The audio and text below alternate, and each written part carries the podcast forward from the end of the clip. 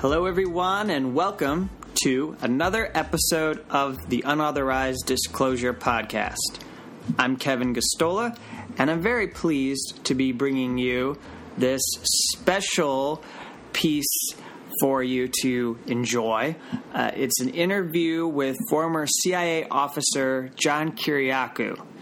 Normally, we post our interviews on Sundays, and uh, sometimes we have an additional discussion portion between myself and Rania Khalek.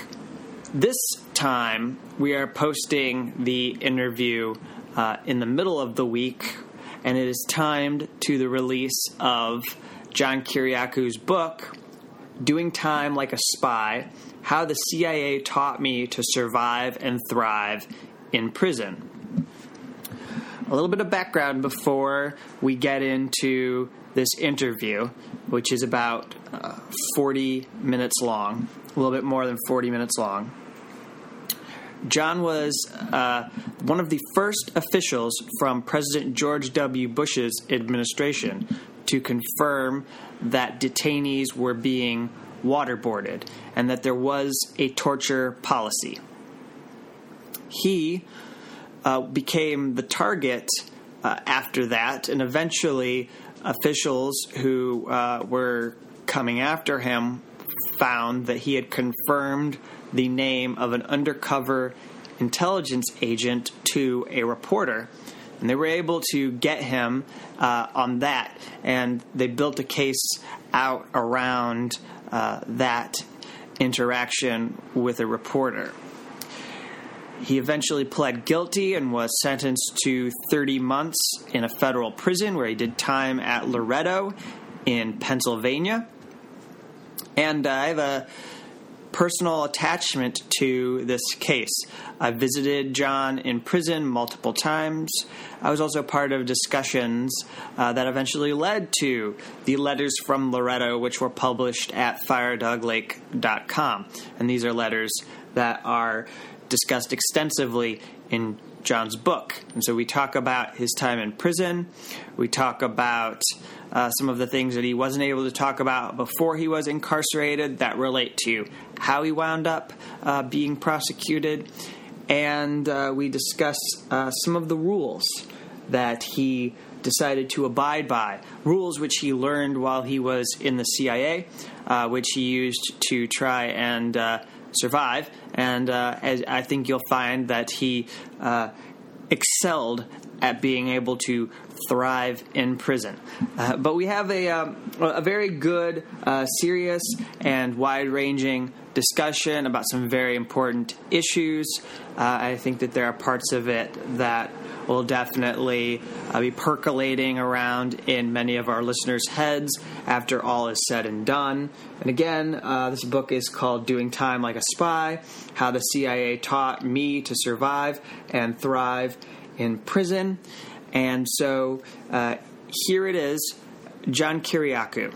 Letters from Loretto were far more important to me than doing Time Like a Spy. I actually wrote them as two separate books. Well, you know what? Let me start at the beginning. So, before I went to prison, I'm going to say it was probably a week or 10 days before I went to prison. I had dinner at Jane Hamsher's house uh, with Jesselyn Radack and Tom Drake, um, Dan Cho. Choi. Choi, yeah. Were you there? You might have been there. Yeah, um, yeah. You so you mentioned this in your book, and and, and I was yeah. there, and I recall. Um, you have Dan Ellsberg placed at the dinner. I believe he was actually on a, a on cell phone. phone. Yeah, yeah, yeah. That, that's you know after I after I wrote it and it went to the editor, I, I realized he was he was on the cell phone.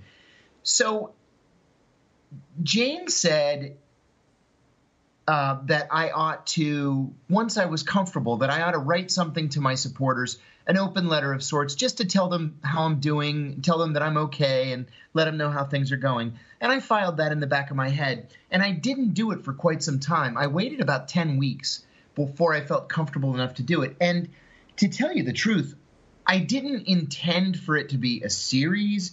I didn't intend for it to be controversial. And I certainly didn't intend to attract any attention to myself. On the part of the um, of the guards of the prison administration.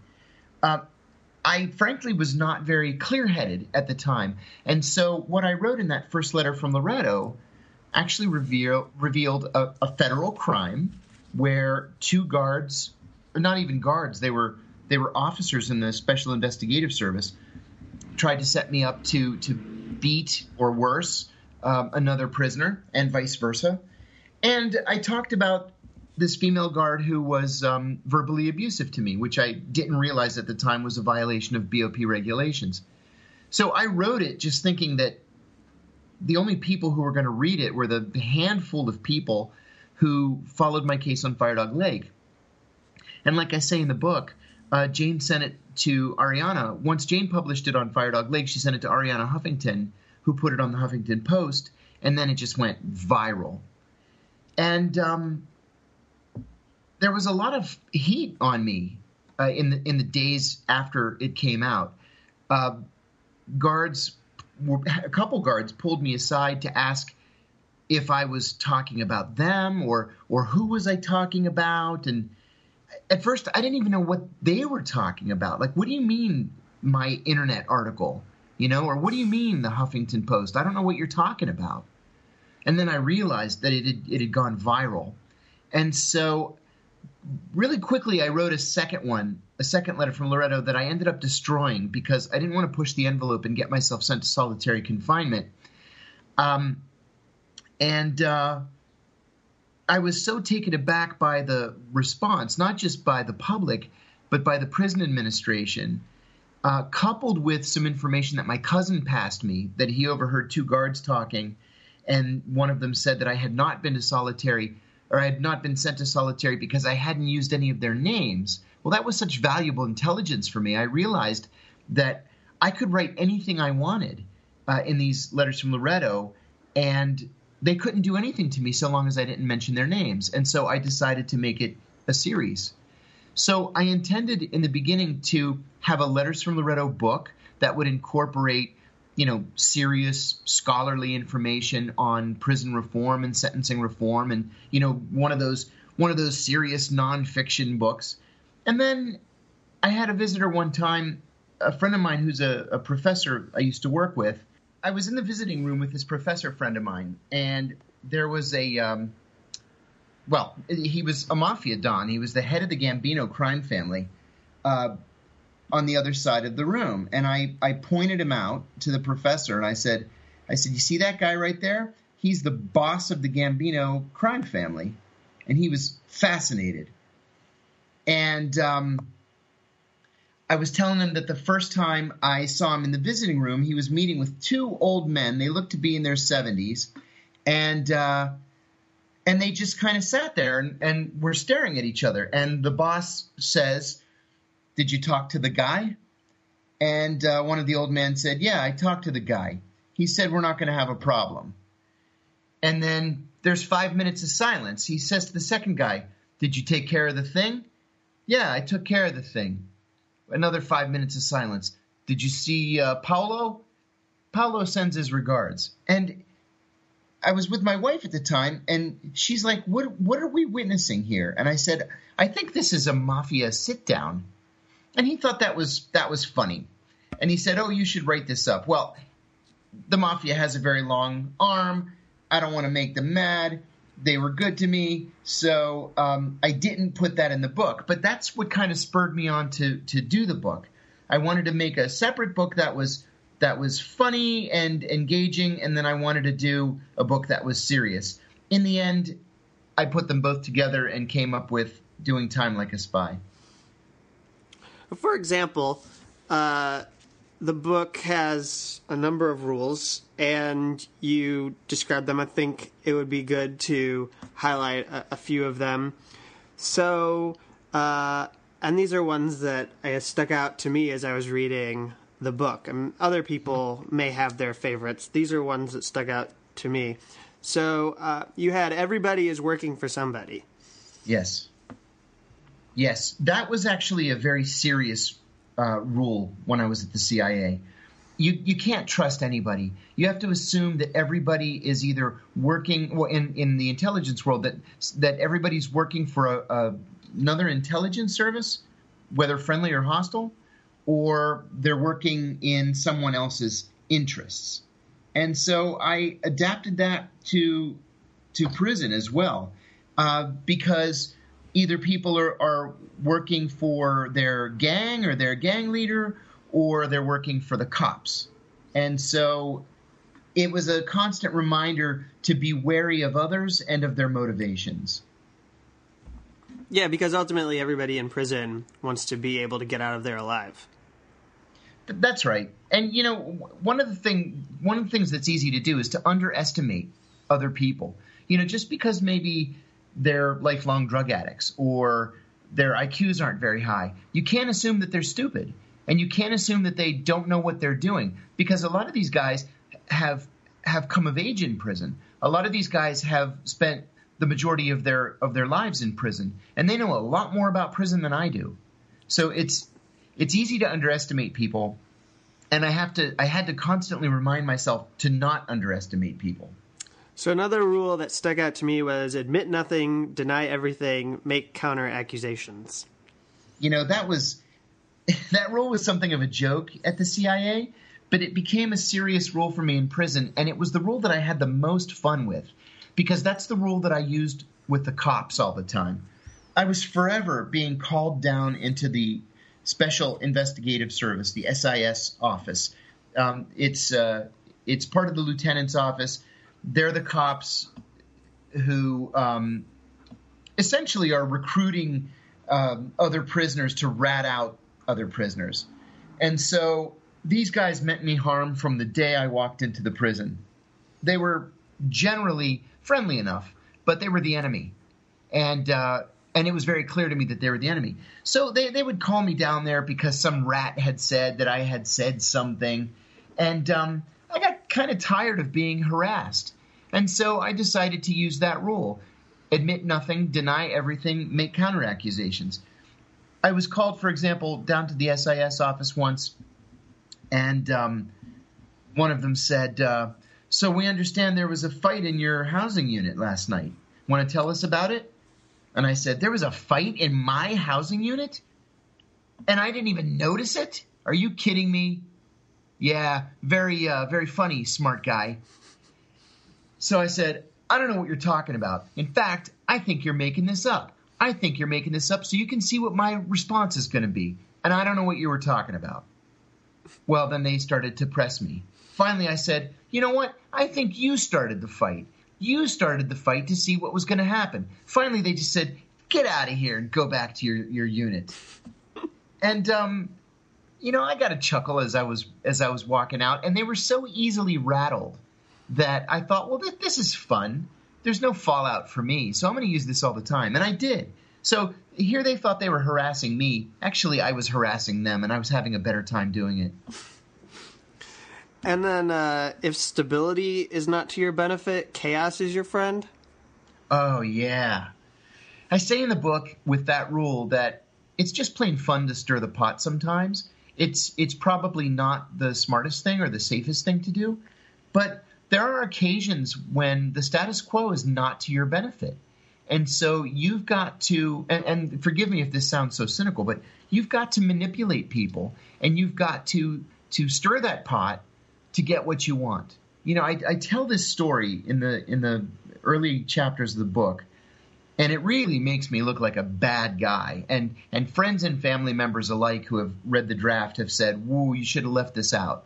But I I insisted on putting it in. There was a guy who was a a, uh, a con man. He was a quite an accomplished con man, and um, he had dated an A-list Hollywood star. Um, so he had been in People magazine and Variety and and Us magazine, and he was just very. Um,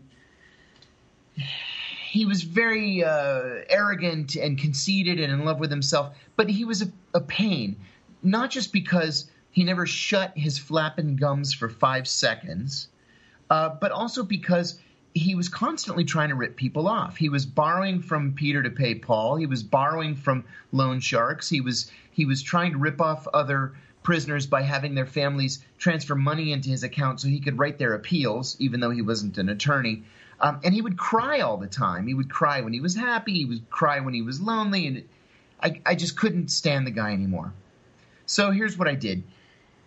There's a, a form that that the administration gives you the day before you leave prison. It's called a merry-go-round. And the idea is that you have to spend your last day in prison going from office to office to office, getting a signature from each office on this merry-go-round. You don't really need the signatures for anything. It's just to keep you out of trouble on that last day. So one of my cellmates was um, was going home, and I said to him, "Hey, Seuss, can I borrow your uh, merry-go-round?" "Oh, sure," he says.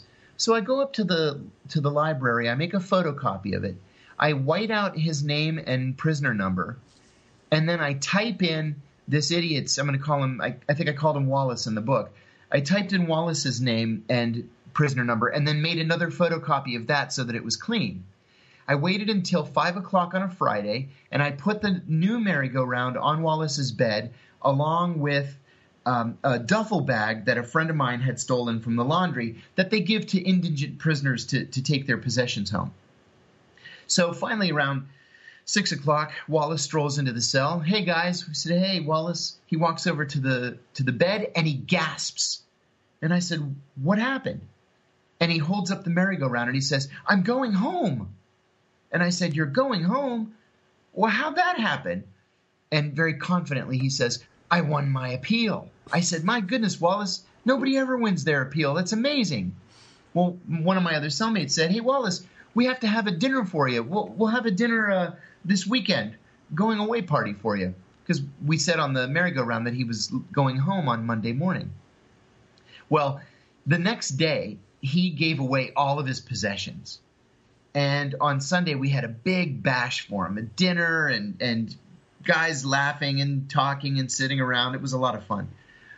Monday morning, we all walk him down to the receiving and discharge office, and the, the CEO in R and D was relatively friendly, so he is the one who told me the rest of this story. So when Wallace gets into R and D, um, the cop says, uh, "Who are you?" He says, "I'm Wallace," and he hands the cop his uh, merry-go-round. "What are you doing here?" The cop says, and Wallace says, "I'm going home." Well, the cop looks at the merry-go-round and tells Wallace, Turn around, you're under arrest. Wallace says, For what? He says, For attempted escape. This is a forgery. So he cuffs him.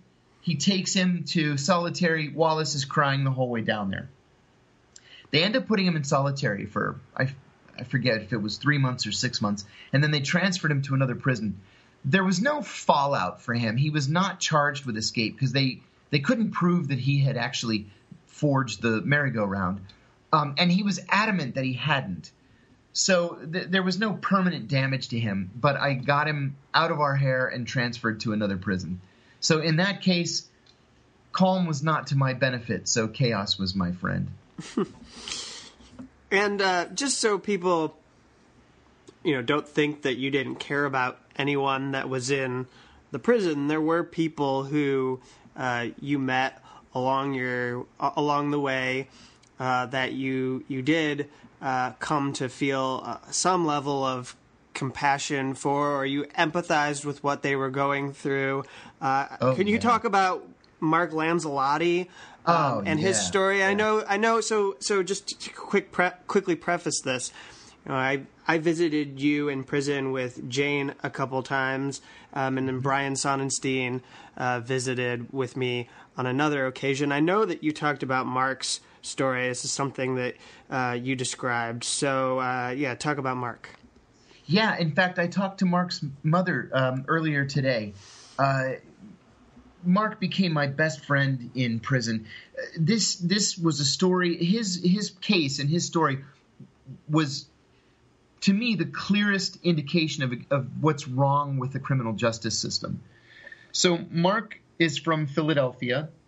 He's in his um, mid 40s, late 40s, and um, college graduate, small business owner. Um, his stepfather approached him one day and um, and told him that he had a methamphetamine manufacturing operation going. He wanted Mark to come in and help him cook meth. Mark had never done that before, but his stepfather uh, taught him. And um, so Mark helped him make meth for about six months. Uh, this was in the uh, middle 1990s. Well, this was not the life for him. And so, six months in, he decided he wanted out. And he told his stepfather, I don't like this. It's not for me. I'm out. There were nine people involved in this meth operation. Mark was the only one who voluntarily left the conspiracy. So, fast forward about uh, three years, and the DEA, ATF, and the FBI raid the house where this meth is being manufactured. Mark's been out of it for two or three years at this point. Uh, and they arrest the other eight guys. They did not arrest Mark. In fact, Mark remained out on the street for another year until his co conspirators ratted him out. And so a year later, he was arrested. And he was charged with, um, with two counts of uh, manufacturing methamphetamine with the intent to distribute. So his stepfather, for whatever reason, was not arrested. He was the only one who was not arrested. And he hired an attorney for Mark, but he told Mark that the attorney doesn't represent rats, and Mark's going to have to plead not guilty. If he wants to take a plea, then he's going to have to pay for an attorney himself. Well, he, he didn't have an attorney. He didn't have money for an attorney. So uh, Mark just assumed that everybody else was was going to trial. And um, as it turned out, the government had offered all of the other co conspirators um, five and a half years in exchange for testifying against Mark because Mark refused to take the plea. What Mark did not know was that the government had offered him a 10 year non cooperation um, plea deal. So he wouldn't have to testify, just take a guilty plea and do 10 years. But his attorney never told him that the government had made that that offer. And so he went to trial. Of course, he was found guilty because he was guilty. Well, with mandatory minimum sentencing laws, um, and then with enhancements for things like failure to take responsibility, he ended up getting, and this was for a first time nonviolent drug offense, he ended up getting triple life without parole. He repeatedly tried to commit suicide when he was sent to the U.S. Penitentiary in Springfield, Missouri. Um, he appealed, and on appeal, his sentence was cut to 30 years. But 30 years, again, for a first time nonviolent drug offense. And he was the only one to voluntarily leave the conspiracy. So he had done about 14 years when I um, got to Loretto, and he had worked his way down from a maximum security penitentiary to a medium security prison to a low security prison. He and I hit it off immediately. I mean, this is a, a good man, a good human being. And, um, and I valued his friendship. I continue to value his friendship. So about uh, a year, maybe 14 months into my sentence, I read an article that the Justice Department was going to start this clemency project. It's called Clemency Project 2014. And I, I saw it in the New York Times, and I went down to Mark Sell and I said, Hey, man, you qualify for this, right? You have to have no violence, no gun involved in your case, no uh, ties to organized crime or to organized gang activity. Um, and if you were arrested today, you would likely get a less severe sentence. I said, This is perfect for you. And if they accept your case, they assign you a pro bono attorney. So he and I sat over the course of a couple of days and we wrote an appeal. And we sent the appeal in to the Justice Department. And sure enough, um, the Justice Department accepted his appeal and they assigned his case to an A list Washington law firm called Latham and Watkins. Well, by then I was home, but I was in close touch with his attorneys, and I, I told them that I would help in any way I could. I ended up uh, sending in an affidavit. Well, Mark even got his prosecutor to write him a letter of support, and the prosecutor said that he had actually lost sleep over the years because of Mark's harsh sentence And so he asked the uh, the Justice Department to uh, let Mark go. Finally, last August, I got a, a call from Mark's mom saying that the president had commuted his sentence, that the final sentence would be an even 20 years, and with good behavior time, because Mark had never had a disciplinary problem in all the years he was in prison. He's going to be released on um, September the 15th. So it was a success story in the end. But it's indicative of the of the draconian sentences that we have in this country. Yeah, I, it's an amazing story, and you know another thing that I remember unfolding uh, that that you talked about that I couldn't talk about because there was actually some level of of, of danger potentially, uh, and you weren't really sure how you're going to handle it. I, I'm wondering if you know there's a lot of details in the book. You don't need to get into all of them. But if you can talk about Kenneth Shaffer and what was going on with um, this story in, in, prison that was unfolding with this character, um, I, I, think it's it's an incredible um, that you had to deal with this person. It's rather incredible. He, Kenneth Shaffer was a uh, was a Harvard educated Philadelphia attorney who was a um, who was a pedophile, a pederast, and um, he had uh, taken in. He was living in Moscow, uh, working uh, at a law firm there, and uh, he had this love of the ballet. So he had been donating money to the Bolshoi Ballet School for children, and he had taken this this keen interest in one 12 year old boy, uh, and offered to pay for his education. Um, if the boy would move into his apartment. Well, the parents were leery of it, but um, they finally agreed because you know the guy's a prominent American attorney working for some Russian oligarch. He has plenty of money. He's going to pay for everything. Within days of this little boy moving into his um, his apartment, Shaffer began raping him, and um, and the sex the sexual assault lasted for something like five years. So the way the way the feds finally got him, um, he brought the boy to the United States to um, study at the Philadelphia uh, Ballet, and they had a falling out. So finally, the kid filed a civil suit against him. Well, when the clerk of the court read the civil suit, she immediately called the FBI and reported this crime and um, and Shaffer was arrested. He was tried and convicted of two counts of violating the Mann Act, which is taking somebody across a border for the purpose of um, of sex, illegal sex. Uh, he was convicted and uh, sentenced to 15 years in prison. The guy was paranoid. He was violent. He was arrogant and aggressive and dangerous, which was funny because he was a little tiny guy. He was probably five five or five six, maybe 130 or 140 pounds, but he was insane enough to at least threaten to use violence. The reason why I had a conflict with him was because he wanted to move into my room and he lied to me about his crime. When I became aware of exactly what his crime was, I told him I didn't want any pedophiles in my room. And I didn't ever want to speak to him again. I said, Your crime sickens me, and I don't ever want to have contact with you. Well, it was like flipping a switch. Uh, this is this is the longest chapter in my book, and you're right. I go into incredible detail, detail that's going to make your hair stand up when you read it. Um, in the end, in the end, he was caught with two shanks in his room. Now, some people said that he had made these shanks in order to either stab me or to plant in my room to have me sent to solitary and, and have a, a weapons charge added to my case.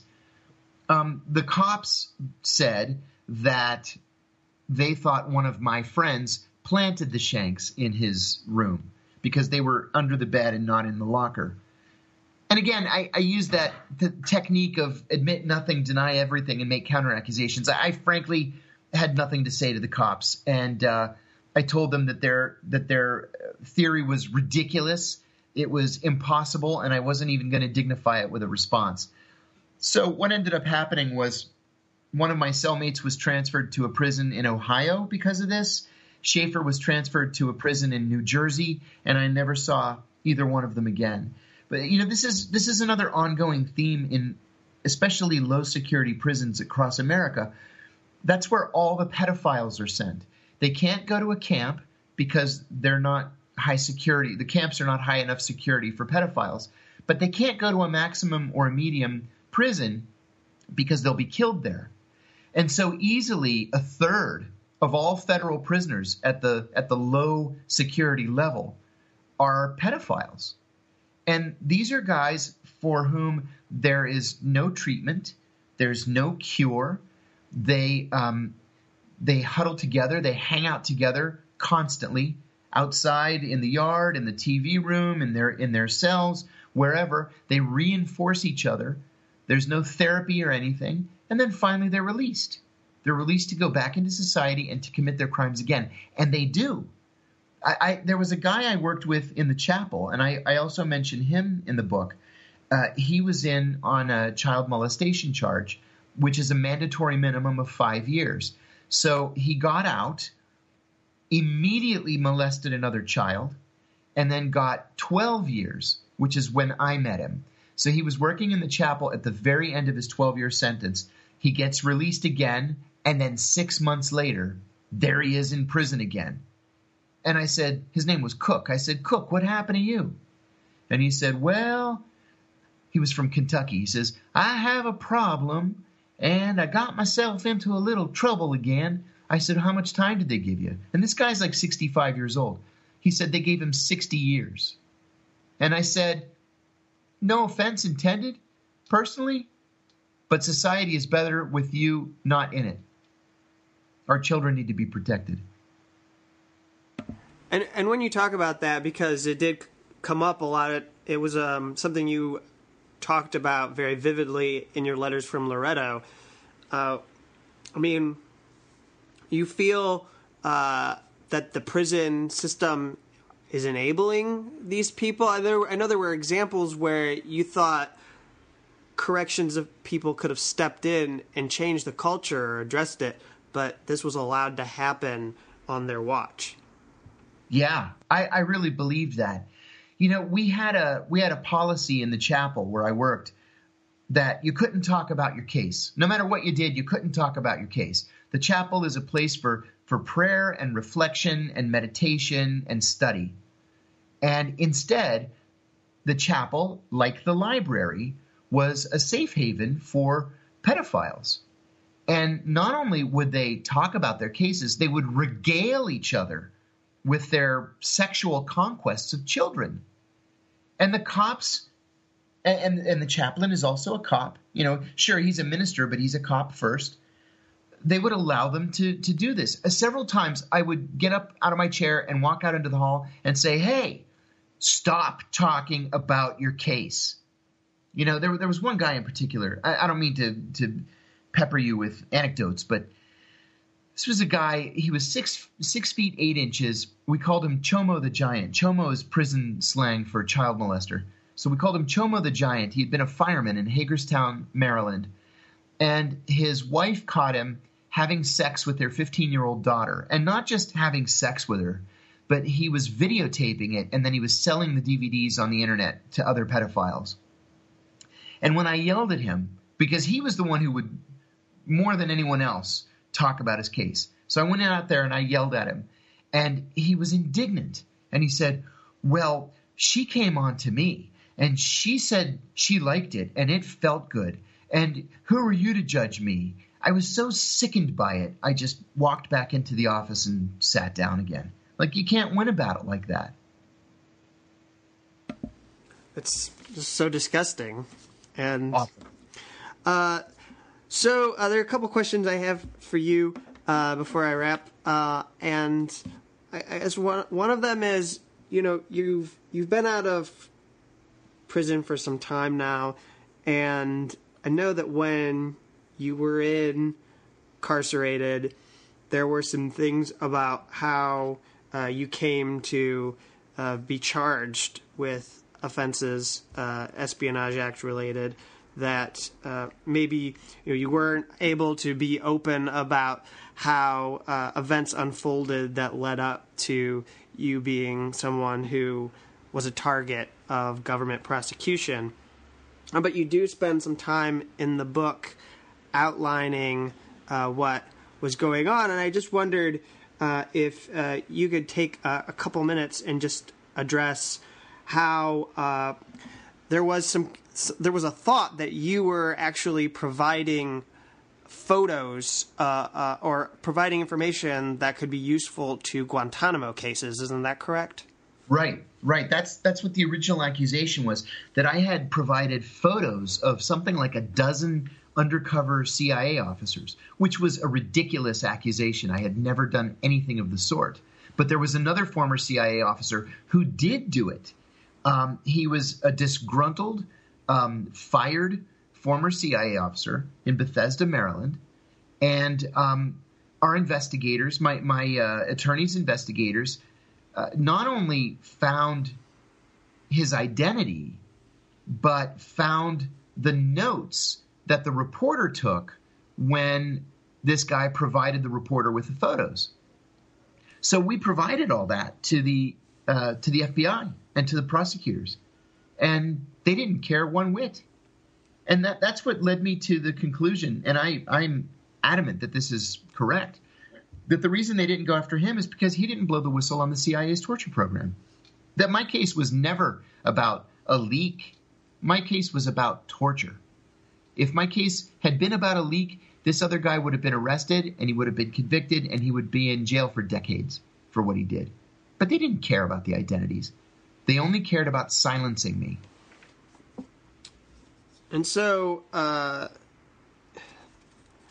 I guess I, I have two more here. So, is there anything uh, that you want to know about uh, what uh, was going on like while you were in prison, maybe there were things happening on the inside you still have questions about that. Uh, is there anything that you feel like you need to pursue after your incarceration, like things that were happening to, to happening to you in Loretto that you think are suspicious that you you want to get to the bottom of? I did. Um, I don't anymore because what I ended up doing was filing a Freedom of Information Act request on myself. Um, as part of my plea, I had to promise never to file a Freedom of Information Act request on myself. Well, I chose to interpret that as meaning that I can't file a Freedom of Information Act request related to my case. So I filed it with the Bureau of Prisons, and they sent me about 200, I think it was 255 pages, most of which was nonsense. It was my medical records, my visitors list. It was just dumb stuff that I already had. But there were eight pages in there that were very clearly marked FOIA exempt, do not release to inmate. And I don't know if the Bureau of Prisons FOIA person was either so stupid that they just included this in the package, or if they felt sorry for me and they were including it for my information.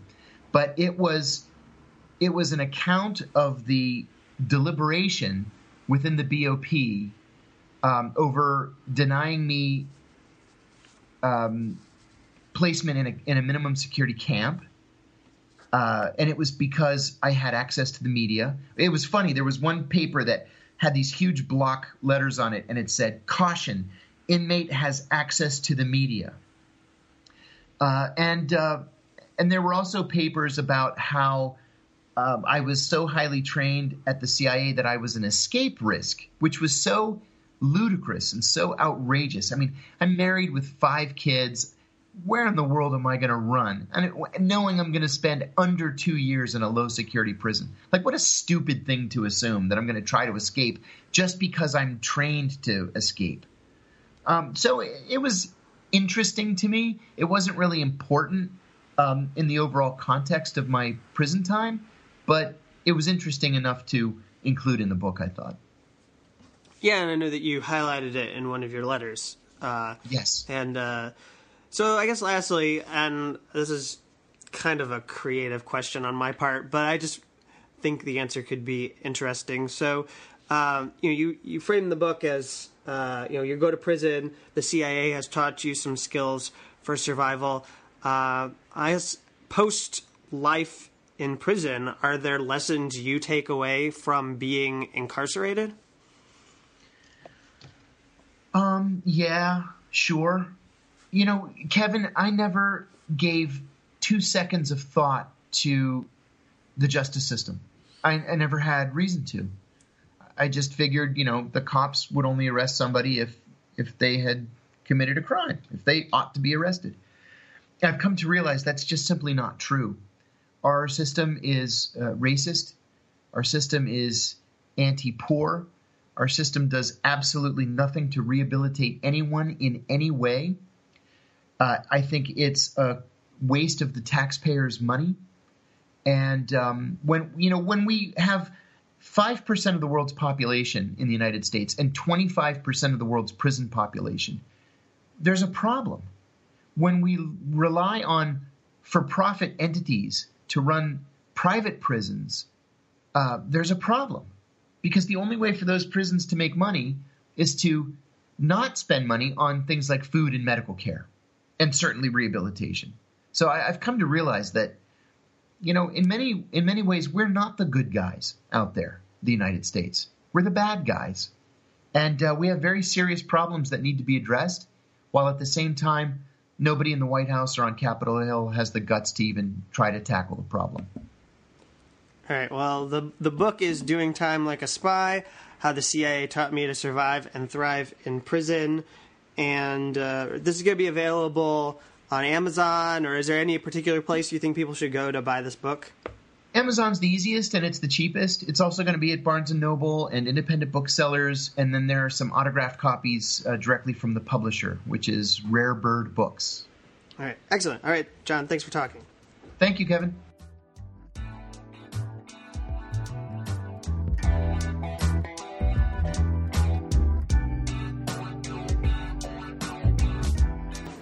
That does it for the interview with John Kiriakou, and there will be more content on Sunday.